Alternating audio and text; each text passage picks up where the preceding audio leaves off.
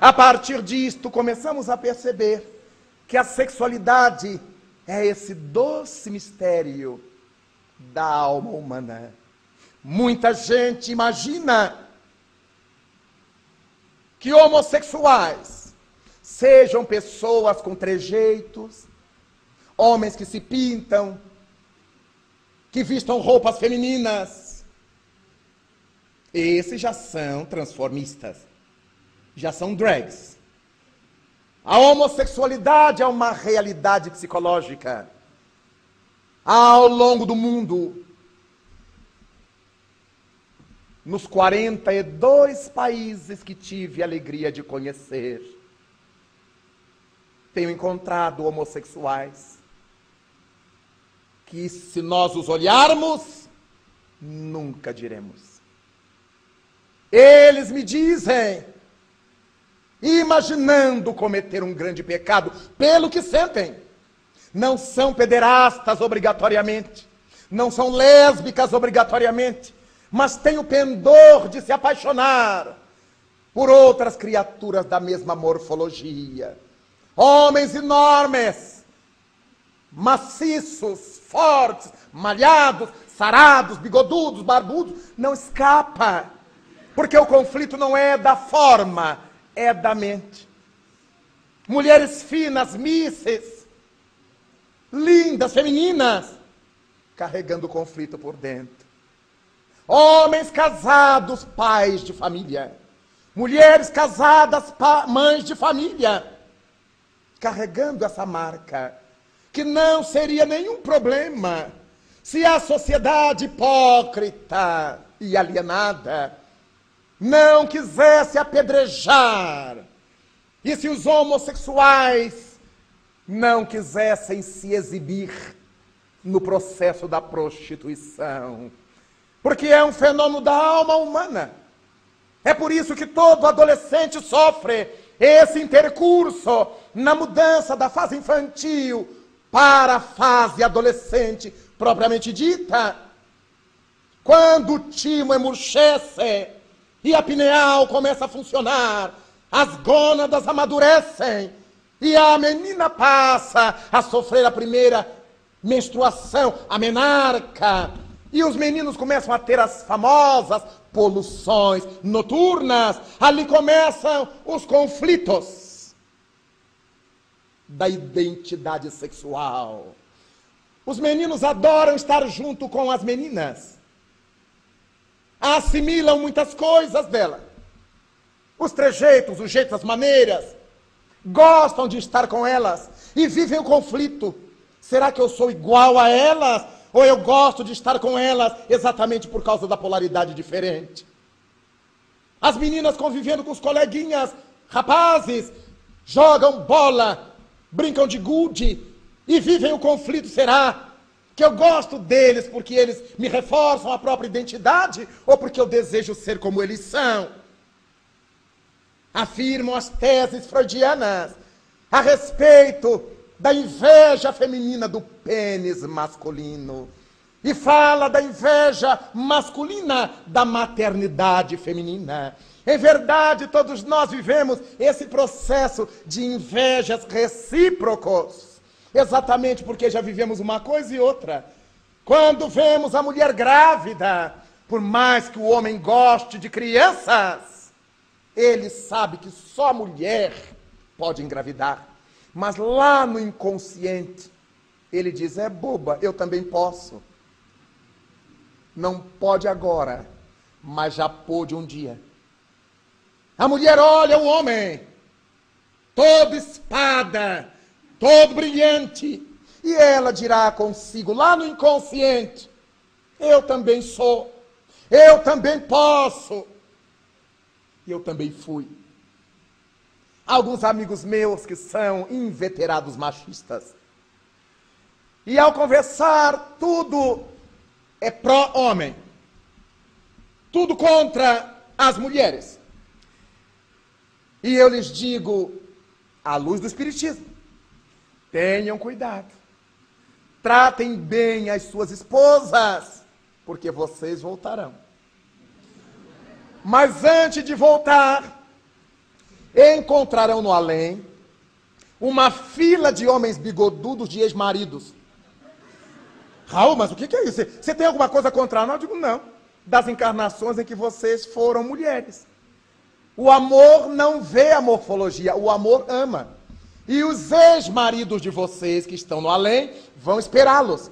Eu quero ver como é que você se sai. Aquela fila de bigodudo. Gaúchos, portugueses, alemães. Esperando vocês voltarem cheios de amor para dar. A vida. Mas as, as senhoras desencarnadas, com certeza, encontrarão no além uma quantidade de ex-esposas das encarnações em que elas foram homens. E onde o problema? Onde o drama? Se não na auto-insegurança que o indivíduo carrega, essa necessidade que tem de afirmar a sua sexualidade sem saber que nós todos carregamos em nossa intimidade essa dualidade. Porque tantas existências como homens, tantas existências como mulheres, hoje pode ser que a força masculina esteja mais saliente em nós, em nosso psiquismo, e dizemos que nascemos com o psiquismo masculino. Não implica dizer que não haja feminino em nós. E quando a quantidade feminina supera a força masculina, nascemos mulheres. Não significa dizer que não haja masculinidade nela.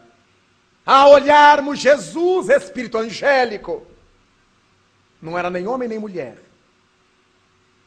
Abraçava as crianças à beira do lago Deixai que venham a mim os pequeninos com a ternura maternal, com a ternura de uma mãe, não as impeçais. Mas olhava aquelas criaturas que pulavam de galho em galho, que se mimetizavam, e afirmava raça de víboras. Até quando terei que suportar-vos?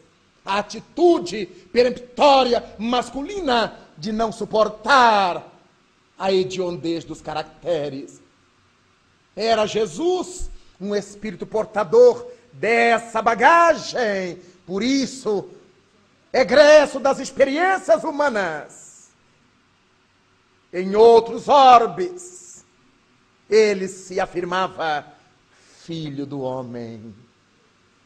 Não é filho de um homem gênero, é filho da humanidade é filho das experiências humanas. E todos aqueles que ainda não tinham completado as experiências humanas, que tinham necessidade da reencarnação, ele então chamava filhos de mulher. Por isso, ao se dirigir a João, o Batista, ao se referir a ele, disse: dos homens nascidos de mulher, daqueles que ainda têm necessidades reencarnatórias, João Batista é o maior. É a partir daí que vamos nos dando conta de quanto a sexualidade é importante em nós, desde que não a tornemos objeto de escândalo em nossa convivência. Quando lidamos com os nossos irmãos espiritistas, quantas são as perguntas que nos chegam? Nós podemos deixar uma pessoa homossexual dar passes? Devemos deixar frequentar a sessão mediúnica? O que, que essas pessoas imaginam? Que a gente fosse criar um apartheid sexual? Será que a pessoa homossexual não tem mediunidade?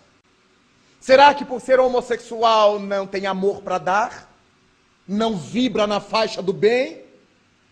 Afinal de contas, todos os grandes dramas da humanidade até hoje não foram motivados por grupos gays, pelos héteros. As guerras, o aborto, as misérias da traição conjugal. Tudo isso nascido das experiências hétero. Alguém pergunta, mas os homossexuais podem adotar crianças? A criança não corre o risco de ficar gay também? E os benfeitores nos chamam a atenção para o fato de que em toda a história da humanidade houve homossexuais.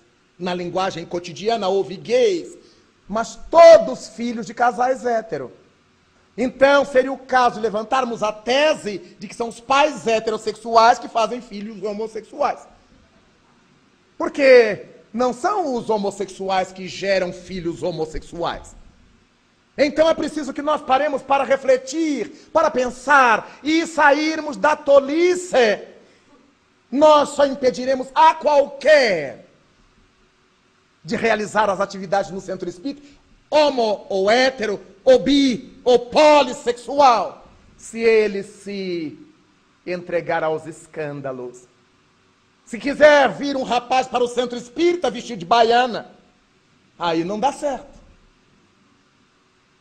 Se quiser conquistar os jovens da mocidade, não dá certo. Se quiser conquistar os maridos das moças, das senhoras, não dá certo. Mas se a criatura vem para trabalhar no bem, é irmã nossa. E aqueles homossexuais que a gente não identifica? E a homossexualidade enrustida como é que a gente faz para impedir? E se eu não tenho instrumento para impedir a todo e qualquer tipo de homossexualidade, por que é que eu vou dirigir o olhar só para aquele que tem trejeitos? Ou que fala mais fino? Quando conhecemos tantos que falam pesado, com voz grossa, que tem pelo nos braços, braços fortes, porque a questão da sexualidade não é biológica. Os nossos órgãos genitais não geram o sexo. Eles são submetidos ao sexo que está na mente.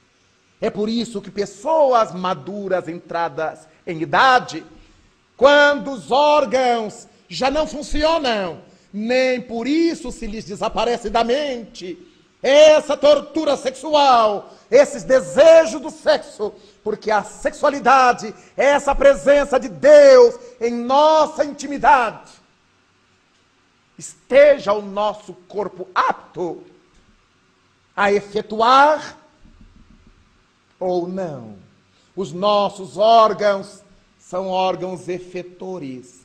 Eles efetuam o que a mente lhes manda fazer. A sexualidade está presente na alma. Por isso é que os espíritos não têm sexos no plural, como nós imaginamos. Eles carregam essa energia criadora. Como deve ser o comportamento do ser que se assume homossexual? E sob a legislação que já admite a união e até a transmissão de bens aos parceiros homossexuais, como é que deve ser a conduta de um homossexual? Igual à conduta de um heterossexual. Não há diferença. Quando nós optamos por um comportamento, esse comportamento deve ser enobrecido pela nossa opção, sem a característica de agressão àqueles que estão noutra faixa optativa, sem vulgaridade, sem mesquinhez, sem promiscuidade. Entre as muitas perguntas que nos chegaram, mais de 20 sobre homossexualismo, algumas perguntam, por exemplo, o homossexualismo é opção, doença moral ou desequilíbrio emocional?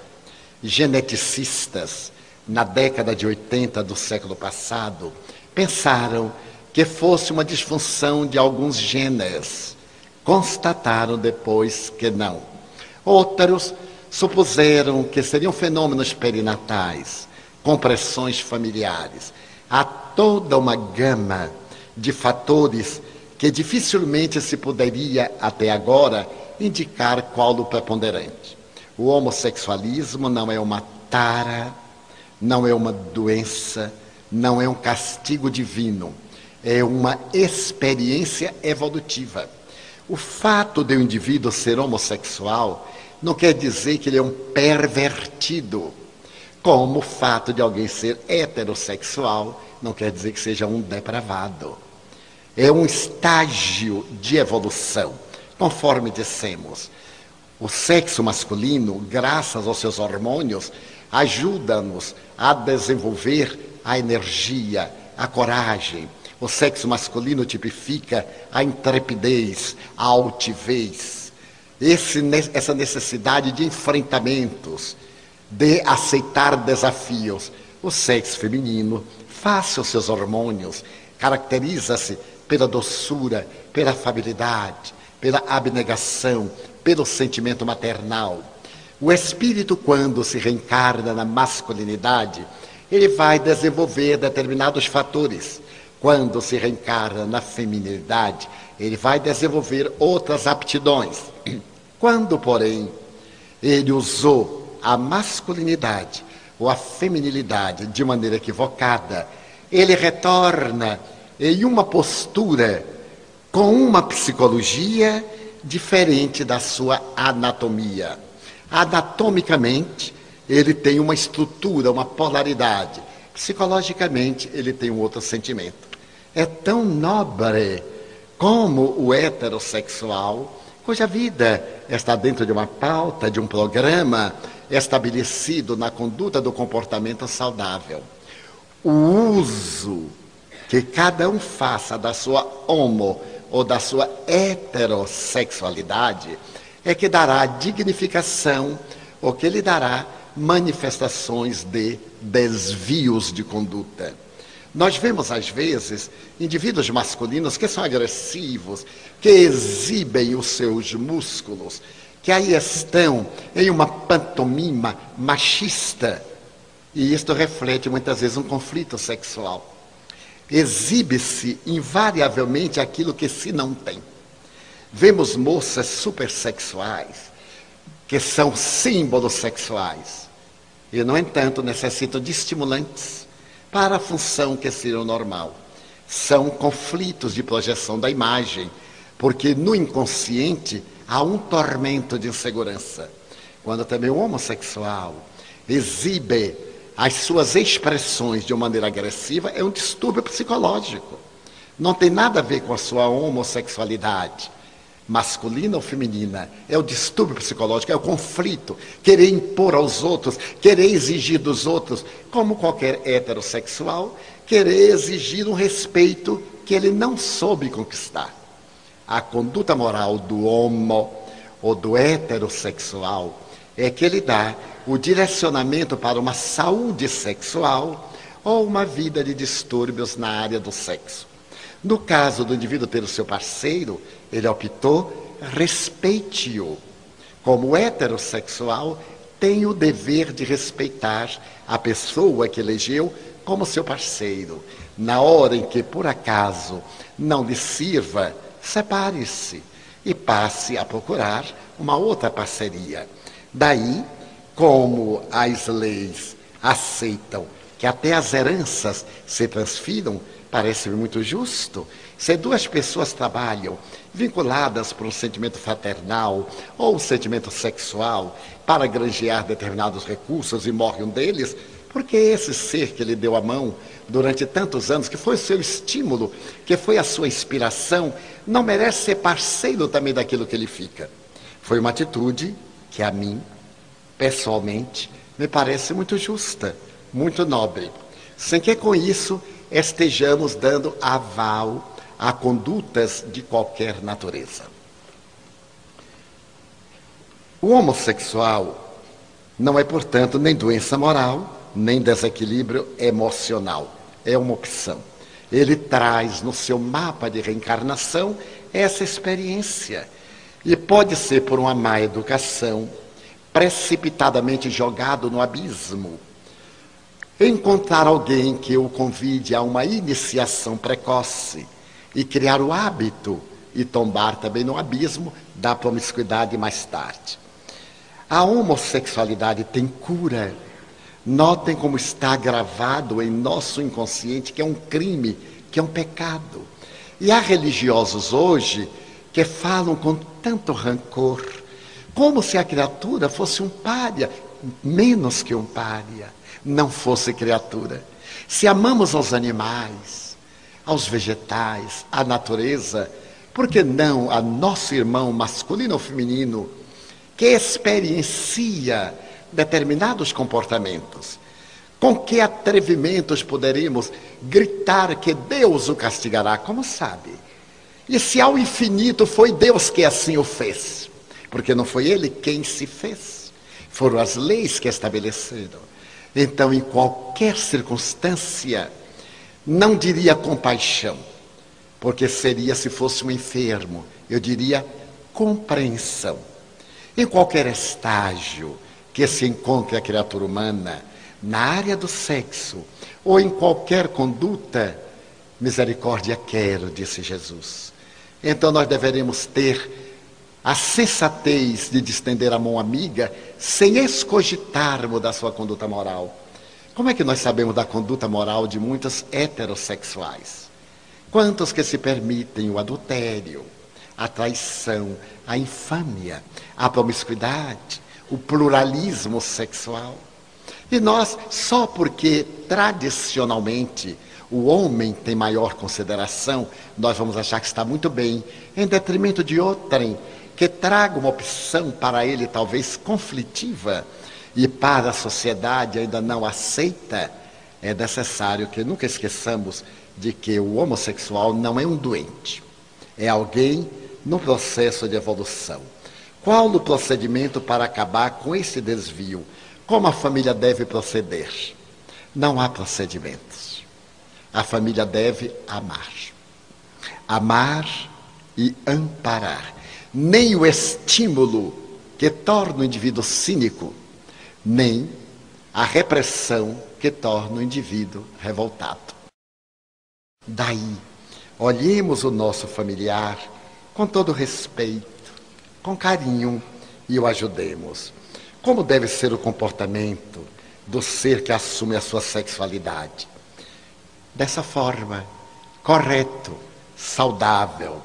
O homossexual pode participar de reunião mediúnica sem a menor dúvida, porque a homossexualidade e até mesmo a pederastia, que é uma opção, o lesbianismo, que é outra opção, não são chagas morais.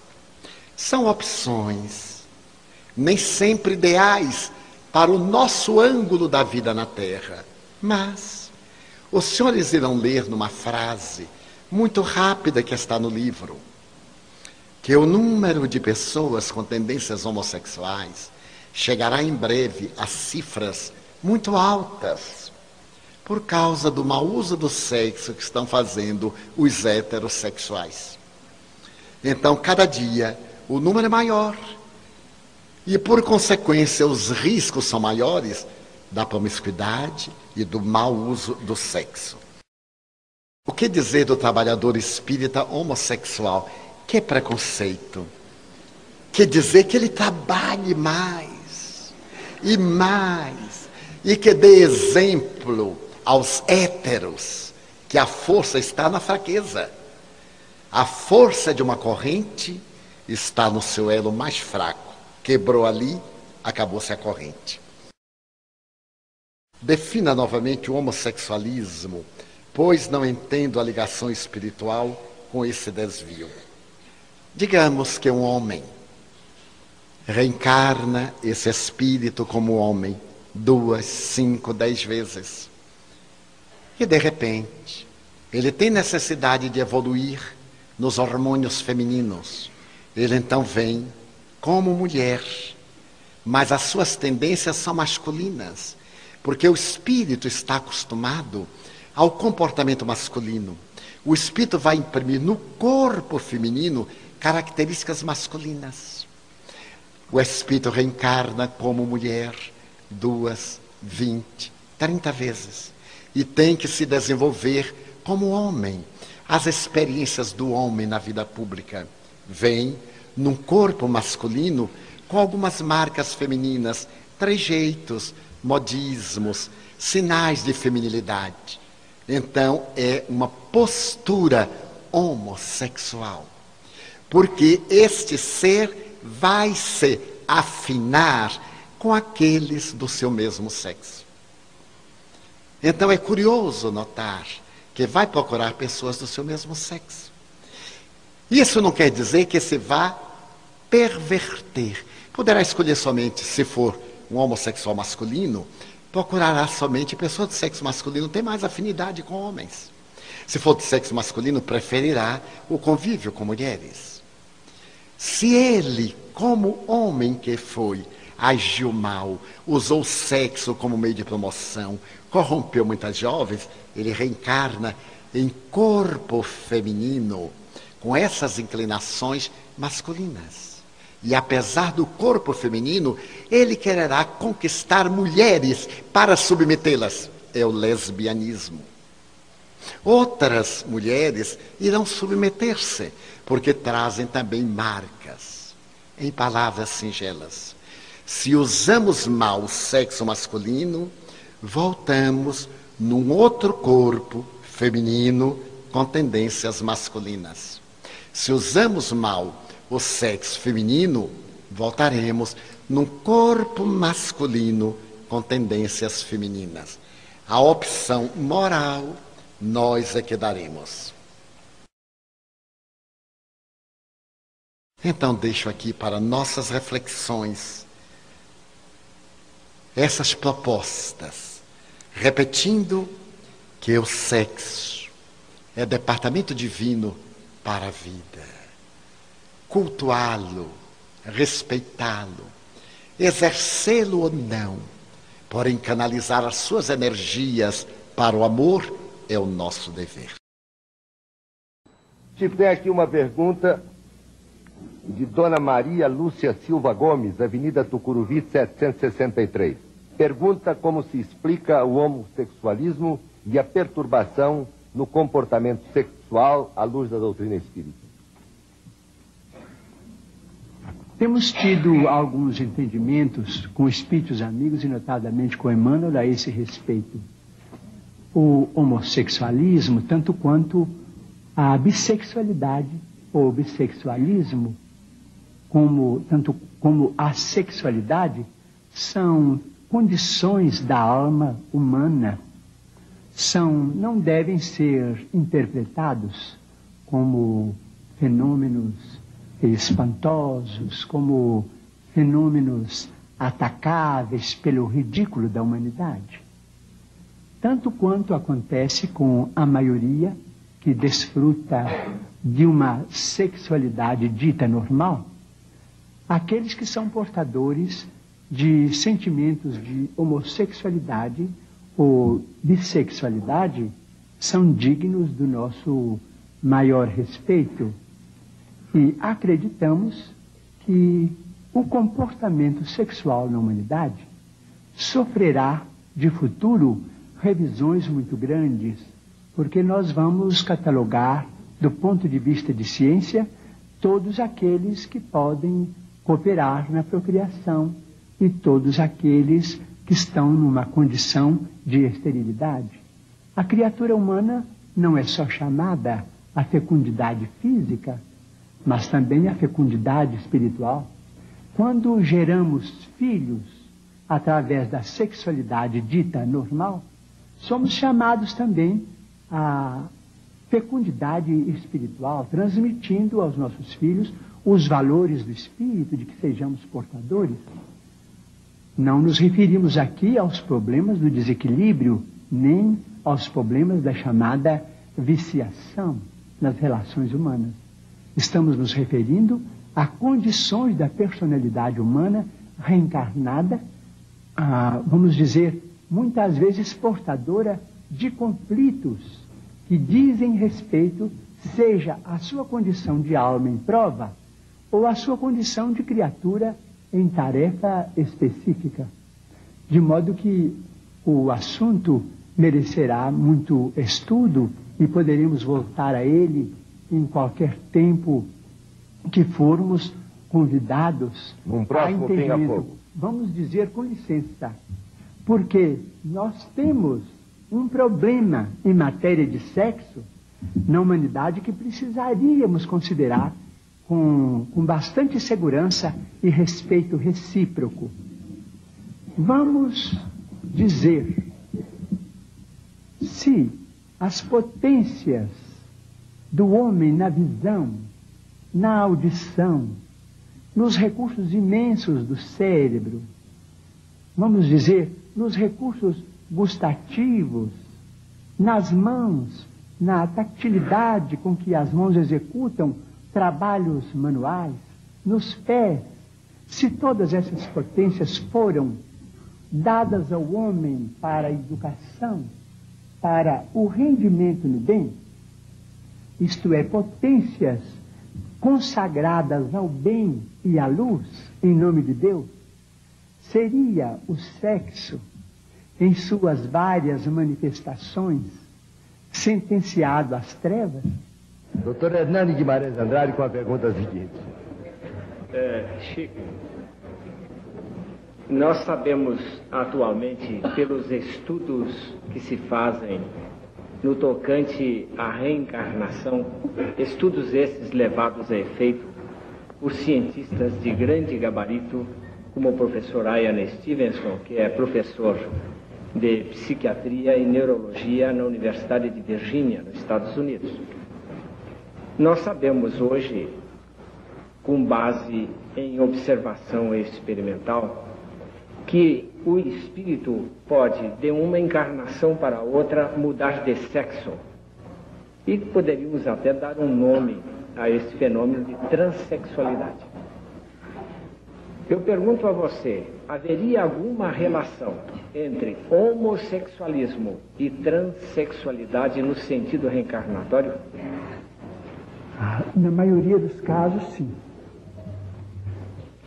Conquanto o serralho na antiguidade e as, as guerras de longo curso tenham estimulado determinado tipo de costumes menos construtivos. Mas não devemos desconsiderar de maneira nenhuma a maioria dos nossos irmãos que vieram e que estão na Terra em condições inversivas do ponto de vista de sexo, realizando tarefas muito edificantes ou em caminho de redenção de seus próprios valores íntimos. Consideramos isso com muito respeito e acreditamos que a legislação do futuro, em suas, em suas novas faixas de entendimento humano, saberá criar dentro da família, sem abalar as bases da família, a legislação humana saberá incorporar a família humana todos os filhos da humanidade, todos os filhos da terra, sem que a frustração afetiva venha a continuar sendo um flagelo para milhões de pessoas. Num congresso de neurologia realizado há muito pouco tempo, se deu especial destaque ao problema da fome.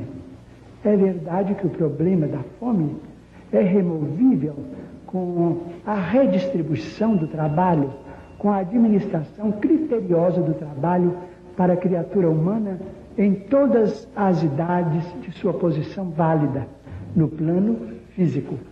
Mas a frustração afetiva é um tipo de fome capaz de superlotar os nossos sanatórios e engendrar os mais obscuros processos de obsessão.